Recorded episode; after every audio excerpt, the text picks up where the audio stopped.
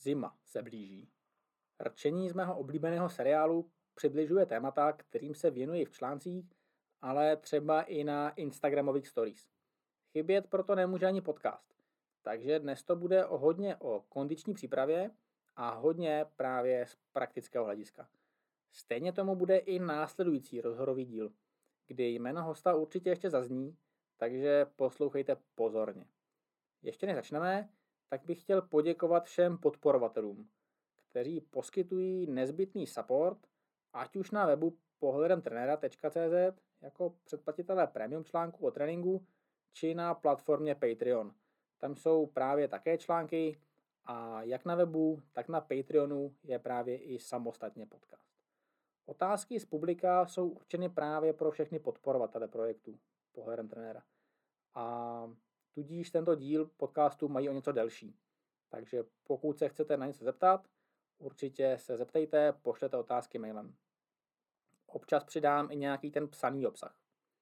A ještě než se pustíme do rozhovoru, ještě jednou bych rád upozornil na sbírku na Velodrom v Břeclavi. Každá koruna se počítá a byť posláním i jediné 100 koruny ukážete, že nějaký člověk má zájem o stavbu tohoto druhu. Takže pojďme ukázat, kolik nás je. A teď už tedy ke cvičení a sprinterské dráhové cyklistice. Dalším hostem podcastu Pohledem trenéra je Erik Kiml. Takže já tě, Eriku, vítám tady na Třebešíně. Ahoj, Marku. Erik právě skončil dráhový trénink stopnou. Co jste dělali?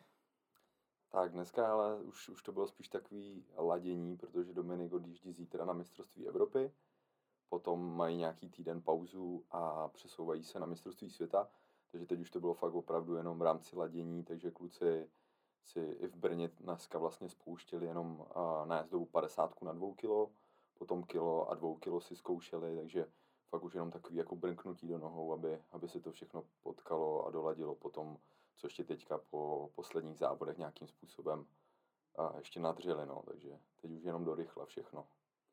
Co to znamená nadřeli ve vašem pojetí? Nadřeli. No, ono je, to, ono je to takový trošku složitější, protože ta dráhová sezóna, jak sám víš, tak je docela taková složitá, že se furt něco děje, i přes, ten, i přes tu covidovou sezonu a, a všechno, co se tak nějak jako mění v průběhu.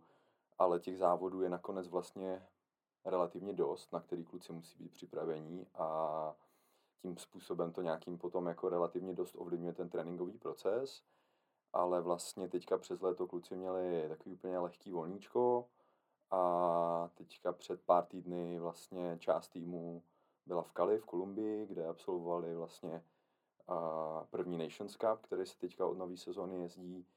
A vlastně potom museli hned skočit ještě do fakt jako úplně krátkého tréninkového programu, takový, který byl ještě náročnější, který se zase skládal jako z relativně těžší dráhy a posilovny, a částečně vlastně i nějakého silničního tréninku, aby, aby furt udržovali a vlastně ten dlouhodobější trénink v nižší intenzitě. Takže, takže taková klasika cyklistická, těžká posilovna a, a těžká dráha. Ale samozřejmě tak vlastně všichni cítí a, a většinou mají strach už, když se ty závody blíží.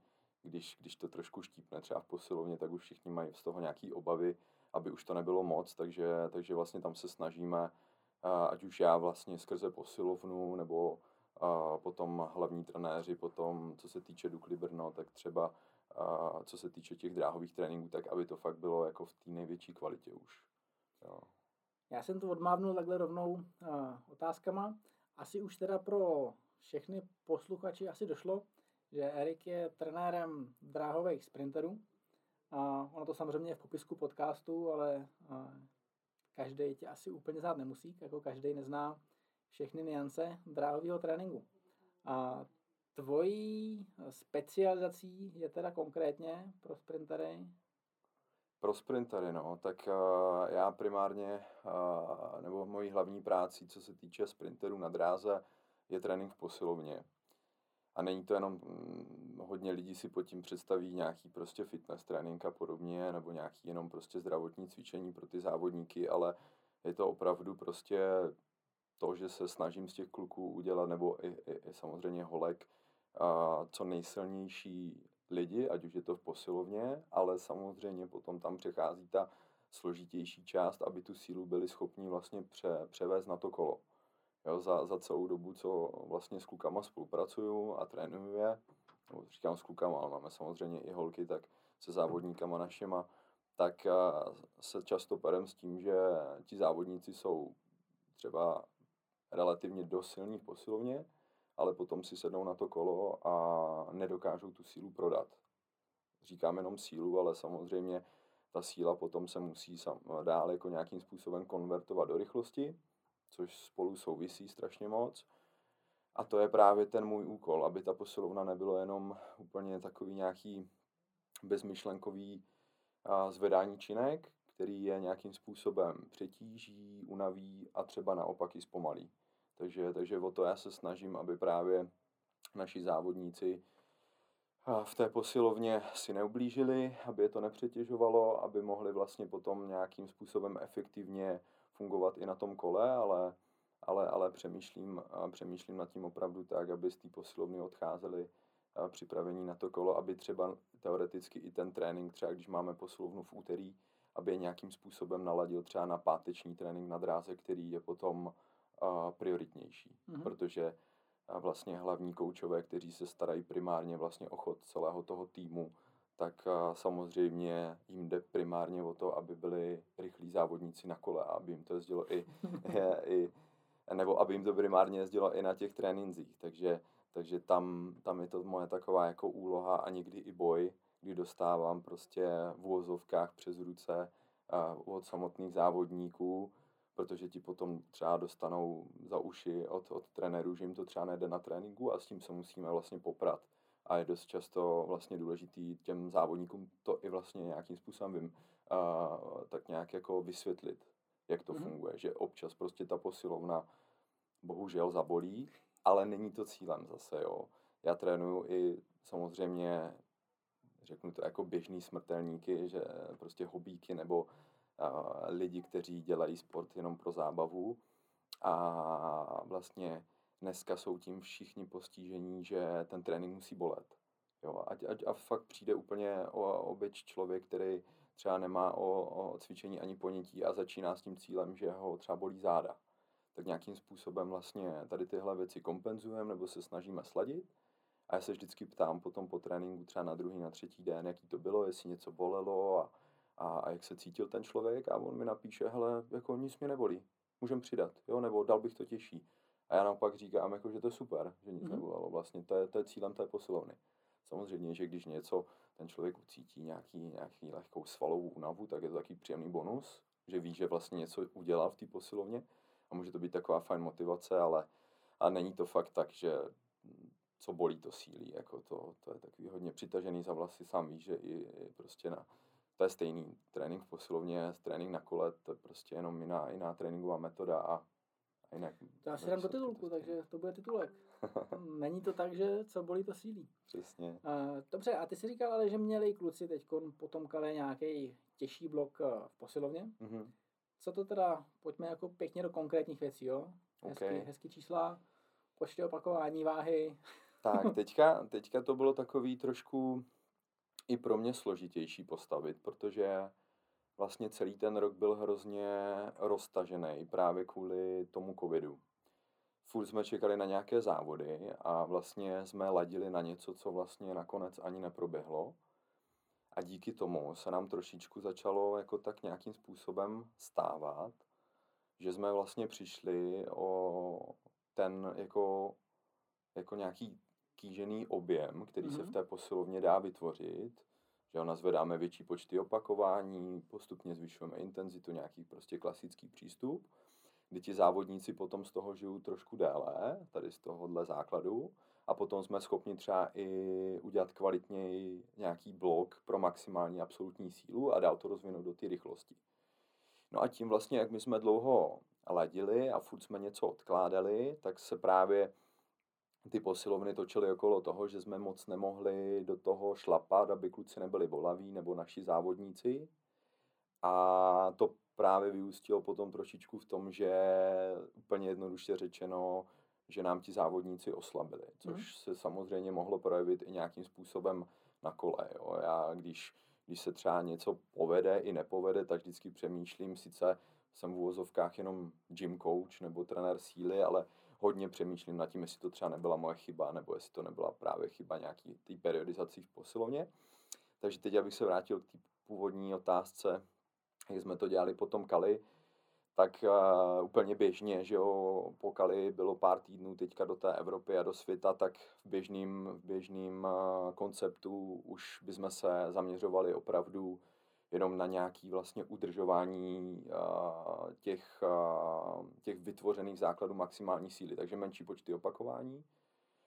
Já nemám moc rád velký počty opakování, to, to, to je takový můj taky uh, věčný boj, ať už s klukama, s holkama v Dukle, nebo i mimo, i mimo v dalších sportech, protože já, já nějakým způsobem, ať už chci vytvořit vlastně u toho sportovce nějakou funkční hypertrofii, říkám tomu funkční, protože když dělám hypertrofii nebo když se ke mně dostane jakýkoliv sportovec, tak je víceméně zprostý slovo, že by měl přibrat. Mm-hmm. Jo, až na pár výjimek, tak všichni, když začínám spolupráci s někým novým, tak hele, super, posilovna, ale já nesmím přibrat ani deko. Jo, takže vlastně proto říkám funkční hypertrofie. Myslím si, že mám nějaký uh, i svý relativně nějak upravený, vymyšlený metody, které vycházejí z nějakých už, už vyzkoušených a zajetých metod, kdy jsem, věřím tomu, kdy jsem schopen vlastně toho, toho sportovce nějakým způsobem zadaptovat a vytvořit funkční hypertrofii primárně třeba na těch rychlých svalových vláknech. Mm-hmm. Jo, že ne, ne, neděláme klasickou nějakou sarkoplazmatickou kulturistickou hypertrofii, kdy zvětšujeme třeba jenom objem toho svalu tou sarkoplazmou, ale snažím se aby primárně hypertrofovali rychlý vlákna. Samozřejmě tohle nejsem schopný měřit, nedělám biopsii, nejsme v Rusku, ale, ale já si třeba v tréninku měřím i rychlosti těch daných pohybů, takže třeba úplně jednoduše řečeno měřím si toho sportovce, jak rychle mi je schopný zvládnout daný opakování na daný váze na dřepu a už z toho vlastně potom vycházím. A když mám nějaký dlouhodobější spolupráce, tak už mám data od těch sportovců a vidím zase, jak se i třeba na těch submaximálních, na těch lehkých vahách a na, na těch maximálních, jak se jim tam vyvíjí rychlost, rychlení. A právě na základě toho potom jsem schopný i dedukovat, jestli třeba i ta hypertrofie přinesla třeba nějaký eh, ten, ten jako očekávaný výsledek. Takže, takže vlastně zase, zase jsem o toho odběh, ale co se týče té přípravy potom Kali, tak jsme naskočili do takového i lehce objemovějšího období. V mém pojetí to znamená, že jsme zvedali třeba na začátku první týden nebo první dva týdny třeba pětkový opakování na ten dřev nebo na ty hlavní silové cviky. Někomu se může zdát, že pět opakování je málo, nebo prostě to tak je. Ale já opravdu, opravdu třeba pokud se jedná o, o dřep a, a máme ještě různý typy dřepů, třeba čelní dřep, já to rád střídám, protože to tělo si na to strašně rychle zvyká a někdy se nám stane, že prostě bychom spadli do stereotypu, že budeme dělat celý rok zadní dřep. A, a potom zase, jak říkám, to tělo se na to rychle velmi zvykne. Tak točíme i ty varianty dřepů a třeba u samotného čelního dřepu mám vyzkoušený, že neznám moc lidí, který mi zvládnou udělat jako kvalitně víc jak šest opakování na tom dřepu. Protože tím, jak se drží činka vepředu, tak to nějakým způsobem víc zatěžuje třeba kor a, a další vlastně svaly na vršku těla. A, a tak no. Takže vlastně, takže vlastně já se vyhýbám relativně velkým počtům a když už po mně někdo vyžaduje, třeba zase ten trenér, který je nade mnou třeba v té hierarchii v tom týmu, po mně vyžaduje nějaký ty velký počty, anebo fakt nějaký sportovec má ten pocit, že prostě pokud nezvedne 10 opakování v dřepu, že nebude dobrý, tak vlastně jdu na to přes nějaký metody, říká se tomu třeba cluster metoda, kdy vlastně plácnu třeba 10 opakování a rozdělíme do, do třeba tří sérií. Jo? Že mhm. první série bude uh, o čtyřech dřepech, uh, dáme třeba 15 vteřinovou, 20 vteřinovou pauzu, ten sportovec skočí na další tři opakování, zase pauza a dokončí ještě tři opakování. Takže uděláme 10 dřepů ve finále. Ta série trvá trošku díl, ale jenom díky těm, jenom díky těm odpočinkovým sériím, ale díky tomu vlastně, díky tomu vlastně já u toho sportovce udržím uh, relativně stálou rychlost ve všech opakováních, což je pro mě strašně důležitý.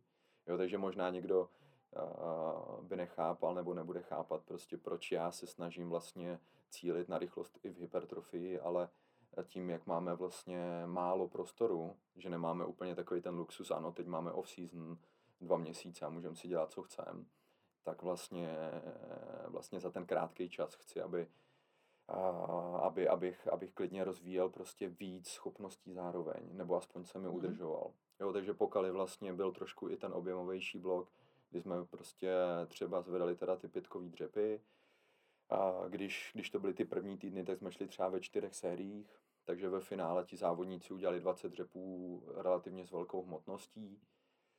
Dejme tomu, že třeba ti silnější, silnější mohli třeba se točit okolo i klidně 120-130 kg na ten back squat.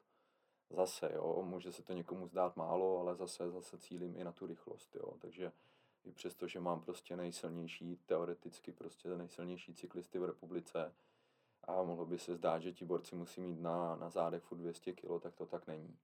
Jo, takže, takže ten objem a, a furt, furt z toho jsme dělali vlastně zase, jak jsem už nad, nadhodil, tak jsme na, nějakým způsobem drželi i ty další schopnosti, takže rychlost, rychlost ve formě spírání, kde jsme točili u, u spírání nejdu většinou přes dvě, tři opakování, protože tam opravdu zase ta technika hraje obrovskou roli a rychlost takže málo kdo mi prostě udrží tu techniku v tolika opakováních.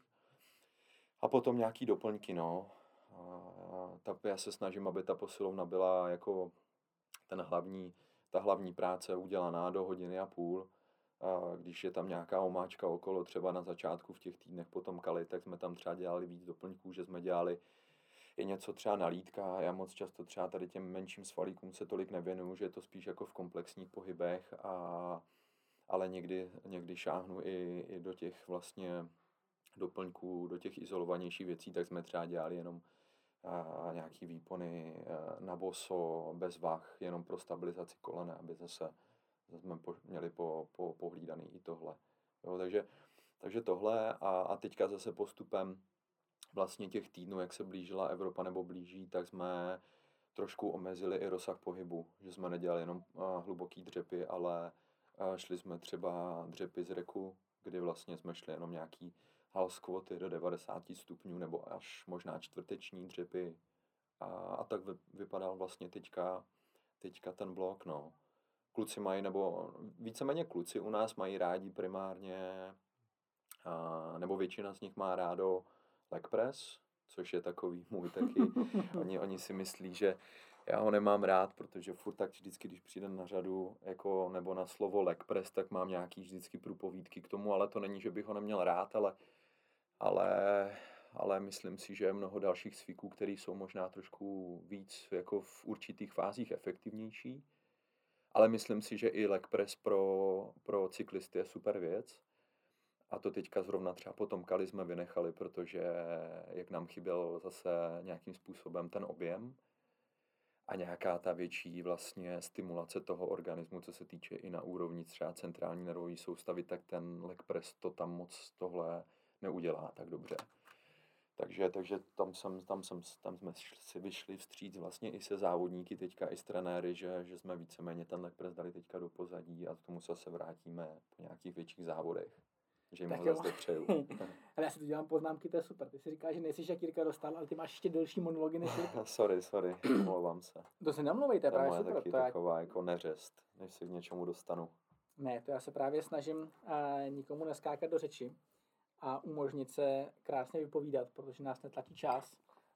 Um, pro ty posluchače, když někdo chce poslouchat podcast o tréninku, tak to má být právě narvaný těma informacemi a tohle je přesně... Super, tak uh, jsem rád aby tady nebyl nějaký, jako, jak říkám, bulvár o tom, co, kdo se s kým kamarádí, Jasně. se s kým nekamarádí. Nebo zvedám pět řepů a to. tak, přesně tak. Um, trošinku se zeptám, jak už jsem říkal, trošinku se ptám samozřejmě za posluchačem. Uh, zaznělo, že trénink zvládneš do hodiny a půl mm-hmm. a uděláte 20 řepů. Mm-hmm. Uh, takže jak to teda, co tam s tou omáčkou, tam samozřejmě jste trošku načal, mm-hmm. jak teda ta tréninková jednotka jako konkrétně vypadá? Jasně že to klidně popíšu celý, to není žádný, žádný tajemství. My přijdeme do posilky tím, že vlastně s, s našimi závodníky, když se budu bavit třeba o Dukle, tak spolupracuju už nějaký čas. tak, tak každý už zná tu naši rutinu nebo ten můj styl. Takže závodníci se nějakým způsobem rozehřejou, je to třeba assault bike, watt bike, nějaký prostě lehký aerobní pohyb. Mám rád, když se i rozcvičí na čínce, protože ten trénink většinou obsahuje spírání, takže už mi třeba udělají nějakou spireckou rozcvičku, takže nějaký mrtvý tahy s prázdnou osou, výtahy, samotný přemístění třeba.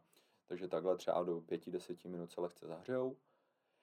Potom vlastně nějaká protahovací mobilizační část, kterou si zase závodníci víceméně dělají sami.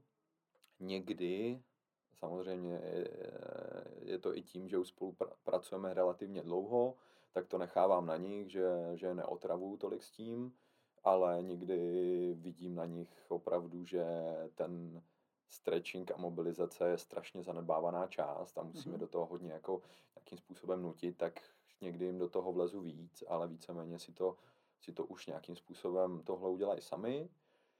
A potom je část, které říkám connectivity, kdy vlastně uděláme zase nějaký tři cviky, které jsou mobilizační, anebo aktivační, co se týče svalů, který budeme primárně dělat.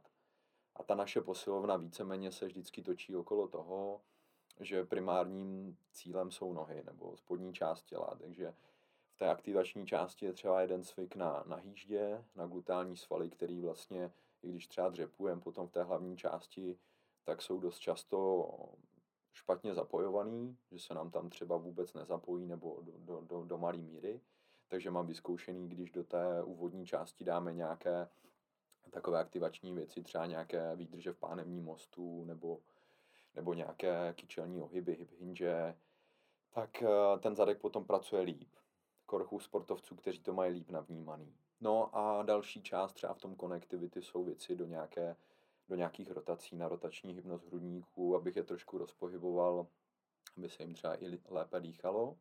Takže to je ta část mobilizace, connectivity. A potom eh, ještě před úplně tou hlavní částí, která nastává, tak eh, je nějaká power sekce, eh, kde většinou skáčem, takže se jedná o nějaký pliometrický cvik. Většinou jsou to zase, ty cviky se nám relativně opakujou a tím, že vlastně cyklisti nejsou úplně nějací co se týče, nechci jako nikoho urazit, ale prostě to sezení na kole úplně nerozvíjí, nerozvíjí ten pohyb ve všech, ve všech rovinách, známe tak eh, ne všichni cyklisti jsou prostě pohyboví úplně jako akrobati, že takže točím cviky, kde, které jsou relativně bezpečné. Jsou to různý třeba výskoky na bedny, se skoky z beden, následným výskokem drop jump, což je takový pro mě jako král toho, té pliometrie, kdy relativně přetížíme i tu excentrickou část, kdy ten člověk se skočí z bedny, ten sval, nebo sval spíš, spíš tu šlachu natáhne a rychle využije tu elastickou energii při výskoku na kole teda na, na, na tu bednu.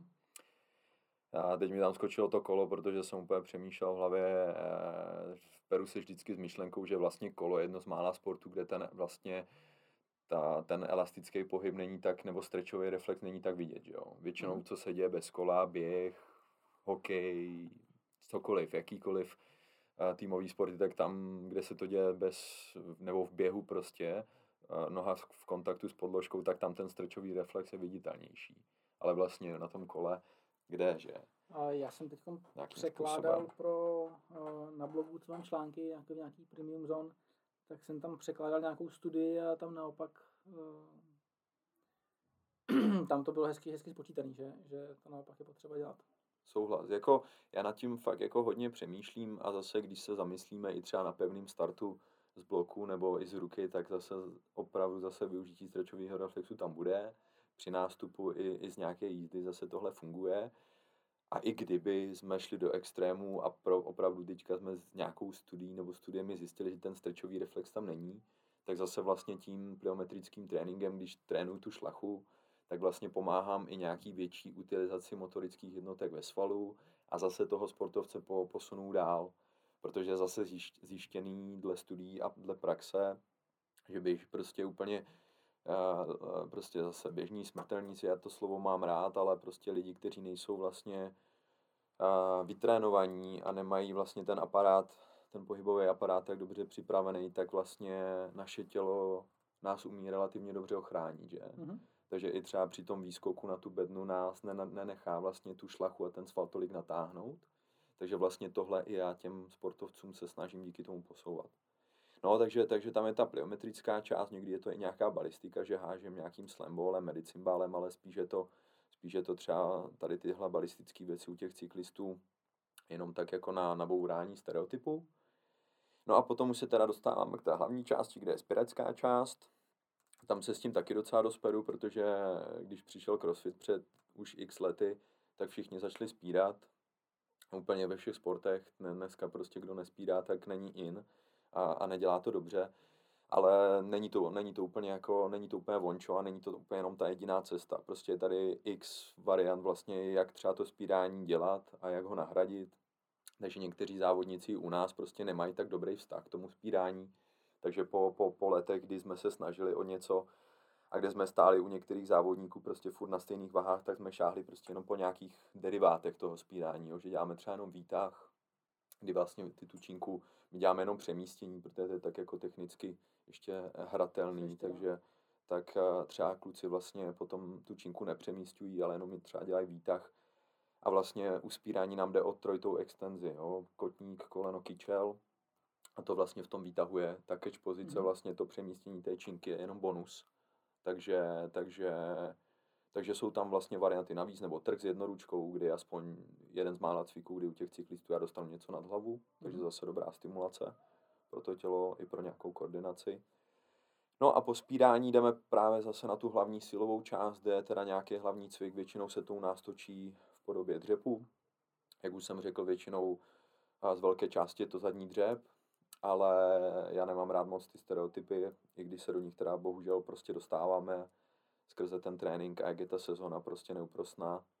Ale třeba i ten samotný zadní dřep se dá něčím ozvláštnit, že třeba děláme dřepy na velmi nízkou bednu, takže to není klasické jako box squat, kdy děláme jenom nějaký částečný dřep, ale se dají mi třeba na jenom 30 cm bednu, jo, což, je, což je masakr, takže je to vlastně furt hluboký dřep ale díky tomu, jak si musí dosednout na tu, eh, na tu bednu směrem zad, tak vlastně eh, třeba jenom trošičku víc zapojují právě, zapojují právě hýždě a hamstringy do toho pohybu, takže ten biomechanický ten pohyb je vlastně úplně jiný ve finále, takže i tak, takže není, není to jenom vlastně, že děláme jeden typ zadního dřepu. No a potom, potom, co se týče dřepů, tak asi ještě občas v čelní dřepy děláme, když je čas, tak ještě tam dáváme v nějakým jako stavebním období mrtvý tahy. Ne mm. úplně pro všechny závodníky, protože někteří z toho mají strach, co se týče záda a fakt jako někteří závodníci ty záda mají relativně dost přetížený i z kola. Takže tam musíme opatrně. Takže to je ta hlavní část. Samozřejmě tam patří i ten oblíbený leg press, ať už jednonohej nebo dvojnohej, různý, různý postavení nohou na tom leg pressu, to je taky důležitý. A, a potom vlastně po té hlavní části nas, následuje nějaký doplněk a tam je většinou, tam si většinou hlídám, aby to byl doplněk na posterior chain, na zadní řetěz, takže je to hamstring většinou. A ten hamstring volím většinou tak, aby, aby byl v protažení, takže třeba nějaké rumunské mrtvé tahy, good morningy, takže to jsou předklony s osou a vlastně u toho já vlastně uh, věřím tomu, že silový trénink je vlastně nejlepší, nejlepší variantou stretchingu a mobilizace. Mm-hmm. Když ho dělám v plném rozsahu, tak mi strašně může pomoct. A, a, a, a mám to vyzkoušený i v praxi. Takže vlastně tady těma doplňkama vlastně já i nějakým způsobem protáhnu a zároveň posílím. A to si myslím, že asi už hodně lidí vnímá, že posterior chain nebo prostě hamstringy a zadek je strašně důležitých, ale ale ještě se dost často setkávám s tím, že ty, mm, tyhle svaly jsou strašně opomíjeny v tréninku. A, a, a korchu těch cyklistů a občas se s tím padou i s našima závodníkama, protože prostě trénovat hamstringy bolí. No. Sám, sám to znáš, prostě ten hamstring, když se trénuje ještě v protažení a, a, a je tam i prostě následná ta koncentrická fáze, kdy se ten sval rychle zkracuje, tak prostě ta, ta svalová únava tam je a, a, a klidně to bolí i pár dní a když ti, když ti závodáci ještě skočí na kolo a tahají prostě dneska, že jo, obrovský šajby na těch převodech a, a zase tahají hamstringem sedě, tak prostě trpí a zase prostě dostávají, že jo, mm. jo, potom na tréninku, že prostě bolí nohy a tohle, jo, takže s tímhle bojuju, ale je to potřeba. Mám závodníky, kteří prostě ty hamstringy uh, prostě jedou dlouhodobě a, ta, a potom ta adaptace na to je lepší, že to tolik nebolí. Takže to jsou, to jsou, to jsou doplňky nebo nějaký pánevní mosty. plus nějaký izolovaný pří, případně věci na, na lítka na kompenzačku zád. No a finále je, finále nějaký, já tomu říkám finisher nebo cooldown, což se vždycky všichni smějou a, a většinou si u toho dají daj nejvíc paradoxně a to jsou nějaký prostě už doplňky na střed těla a nějaký lehký vršek, protože, protože když nemáme ten luxus, že máme třeba tři posilky týdně a máme jenom dvě jednu posilku, tak ten vršek musím aspoň nějak jako kompenzačně narvat do toho hlavního tréninku nohou, tak jsou tam nějaký třeba floor pressy, nějaký tlaky na zemi, Jo, zase nemám úplně, nejsem zase nějaký úplně fanda bench pressu, i když já ho třeba miluju, jo, mhm. protože rád, rád, rád si taky zapumpu na vršek, ale prostě eh, co se týče nějakého toho zdravotního hlediska, tak si myslím, že biomechanicky jsou prostě lepší věci. Takže na, pro, i kvůli nějakému zdraví ramen a polo, poloze ramen, jaký, jaký ty cyklisty mají, že absolutně ramena v protrakci a kyfotický záda, tak ten bench press může taky přetěžovat. Takže jak říkám, floor pressy třeba na zemi, kdy leží člověk na zemi a je omezený rozsah pohybu a, a potom nějaký třeba přítahové věci. Mm. Takže, takže to je, zase jsem se rozkecal, ale, ale obkecal jsem to dlouho, ale tohle se dá klidně do hoďky a půl zvládnout. A když se tam fakt jako dlouho, dlouho okolo toho motáme, tak do dvou hodin max. Ale to Jasně. s tím fakt, že to jsou už jenom doplňky a ty konektivity věci. Takže mm-hmm. tak. Dobře, já jsem si udělal spoustu poznámek. A jestli jedna bude trvat odpověď půl hodiny, tak to nemáme čas, čas já, to zrychlím. ne, zrychlím. A já budu, naopak, já potom mám i otázky, otázky od uh, posluchačů, takže to jenom musím vybírat to, mm-hmm. co, to, co je to zajímavý. Každopádně říkáš, že se nechceš dostávat do stereotypů. Jak rychle teda měníš uh, ty cviky? V jakým časovém horizontu? Jak kdy a jak u koho, ale... respektive ještě, jak, jak rychle si do toho stereotypu dostaneš? Jasně. To je, to je strašně individuální a samozřejmě těžko, někdy těžko měřitelný, aj, nebo vůbec jak to měřit. Většinou, když jako se dostaneme do nějakého stereotypu, tak to zjištíš třeba paradoxně prostě, až se něco nepovede, že? Většinou třeba, mhm. když se nepovede nějaký vrchol, tak jako hledám tak nějak zpětně, co se stalo, nebo když testujeme jednou za čas nějaký maxima nebo nějaký rychlosti, tak jako podle toho si dělám nějaký progres a jak třeba ten blok zafungoval, tak tam zjistím, že třeba nějaký stereotyp nebo um, přemýšlím nad tím, že by to mohlo být ono. Ale já to měním většinou po třech týdnech. Většinou máme blok, kdy tři týdny jedeme nějaký blok, kdy ti závodníci si na ten trénink zvyknou já jsem dělal taky, eh, vlastně když jsem skončil jako závodník v Dukle, tak jsem se nějaký, nějaký delší čas věnoval crossfitu a tam se mění furt všechno, že jo. Takže já jsem si vyzkoušel i sport, kde prostě je ta variabilita non-stop. A určitě podle mě není dobře, aby, aby, abych měl každý trénink vlastně cirkus. Jo? Kdybych jako toho člověka jenom bavil tím, že budu mít furt něco jiného. Že mi přijde na trénink a, a jak vlastně funguje crossfit, že vlastně přijde a neví, co čekat vlastně. To je, to, to je třeba jako krása crossfitu na jednu stranu. Ale ty tři týdny si myslím, že jsou snesitelný a to znamená, že ty tři týdny ten hlavní blok, ty hlavní cviky se nějakým způsobem opakují, ale vyvíjí se nám zase nějakým způsobem intenzita nebo ten objem, takže vlastně tím zase narušem ten stereotyp. Takže já se snažím o, o tohle aspoň. A teďka vlastně poslední dobou u těch třeba u těch, uh, u těch šikovnějších závodníků a profesně starších, kteří už mají jako za sebou víc toho tréninku, že už klidně desítky let prostě v posilovně. Ať je to třeba Babson nebo ten Topná další kluci, tak, uh, tak uh, tam třeba točím, tam to dělám doplňkama. Tam se to dá krásně, jsou některé prostě silový programy, systémy, i klidně od powerlifterů, kteří položili prostě základy pro silový trénink a jsou to většinou že nejsilnější lidi světa a, a klidně ten powerlifter, který zvedne 300 kg na dřeb, zaběhne super klidně i kilo, jo, že prostě jsou to i rychlí lidi. Tak někteří prostě některý ty powerlifterský systémy vycházejí z toho, že prostě celý rok točí prostě jenom že jo, dřep, mrtvolu a bench press, ale nejsou to pro ně vlastně v základu uh, ty hlavní cviky na závodech ano, ale jinak vlastně to dělají doplňkama. Jo, takže furt točí třeba různé formy pánevních mostů, různé formy, ať už říkám mrtvých tahů na zadní stranu stehen z různých pozic, a mega počty opakování třeba v tom, že to jsem začal zařazovat právě třeba tak rok zpátky našim závodňákům, že do těch doplňků jsem začal dávat nějaký A potom doplňky po těch těžších doplňcích, tak nějaký doplňky třeba s gumou na hamstring, jenom kdy jsme třeba fakt šli obrovský objemy, třeba klidně i z to opakování s gumou, prostě rozdělených v různých sériích, jo, a takže taková jako spíš jako adaptační, nějaká akomodační fáze na ten posterior chain, takže, takže doplňkama, no. Doplňkama to spíš točím a tři týdny, tři týdny je ten hlavní blok, který se nějak vyvíjí tou intenzitou a objemem. A čtvrtý týden většinou tomu říkám deload week, kdy se jako, ne, že by se nic nedělalo, ale vyskočíme z toho stereotypu, kdy se třeba zvedají malý počty opakování, tak třeba můžeme vyskočit do objemu, že vyskočíme na nějaký větší počty, na menší váhy, aby to tělo se trošku nadechlo a získalo nový impuls. A většinou jednu posilku obětujeme nějakému testování, nebo říkám tomu heavy singles, kdy jdeme prostě těžké jedničky. Takže ta první poska v týdnu v tom deload weeku může být i příprava třeba na ty heavy singles a potom jdeme na ty těžké jedničky a schválně, schválně už neříkám, že je to testování maximálek, protože připravit se na all time maximálku je strašně těžký, že jo? to je tak naladit na závod Jasně. a většinou to nemáme, ten čas. Takže prostě řeknu heavy singles, žádný závodník se mi z toho, když to řeknu škaredě, neposere a, a prostě řeknu, hele, zvedni si, co chceš. A paradoxně, když řeknu tohle, tak dost často mají jako chuť se překonat a Jasně. zvednou si maximálku. Jasně. Takže tak. To je to složení té psychologie, Jo, jo, jo, jo, přesně tak. A, dobře, ale už opakovaně si, si zabrousil do toho uh, měření a testování. Mhm.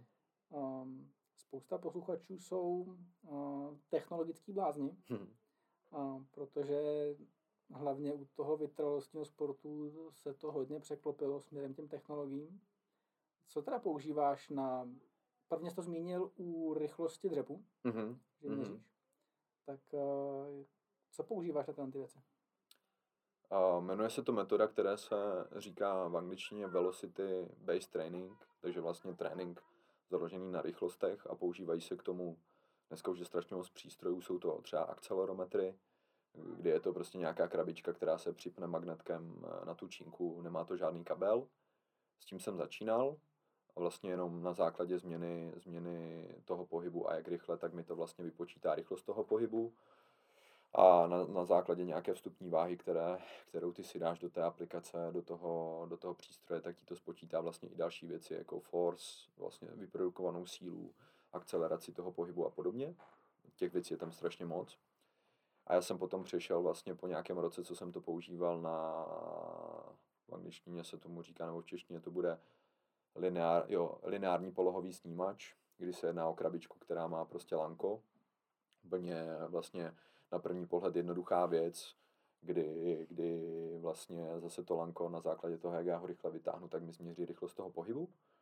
A ten můj přístroj, který pou- používám, já jsem taky jo, jako technologický nadšenec, sice jsem úplně byl třeba na nějakou matematiku, takže, takže se snažím vždycky, sice ukazuje to krásný čísla, všechno to udělá dneska už za tebe, ale hrozně se snažím vlastně těm věcem porozumět, jo, i Mhm. těm třeba algoritmům, na základě kterých se to počítá, takže se snažím o to, ale prostě jednoduše řečeno, když se na to mrkneš, tak je to jenom obyč krabička, která vytahuje lanko.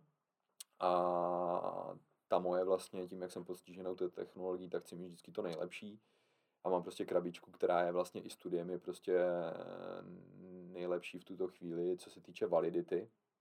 A ta moje krabička vlastně umí i nějakou odchylku od vertikální osy, takže uh, sám víš, když udělám dřep, tak každý ho udělá jinak a, a dochází nějakému předklonu toho dřepu, což vlastně ty akcelerometry nemusí třeba zvládat, tak to, to ta moje krabička vlastně i zvládne.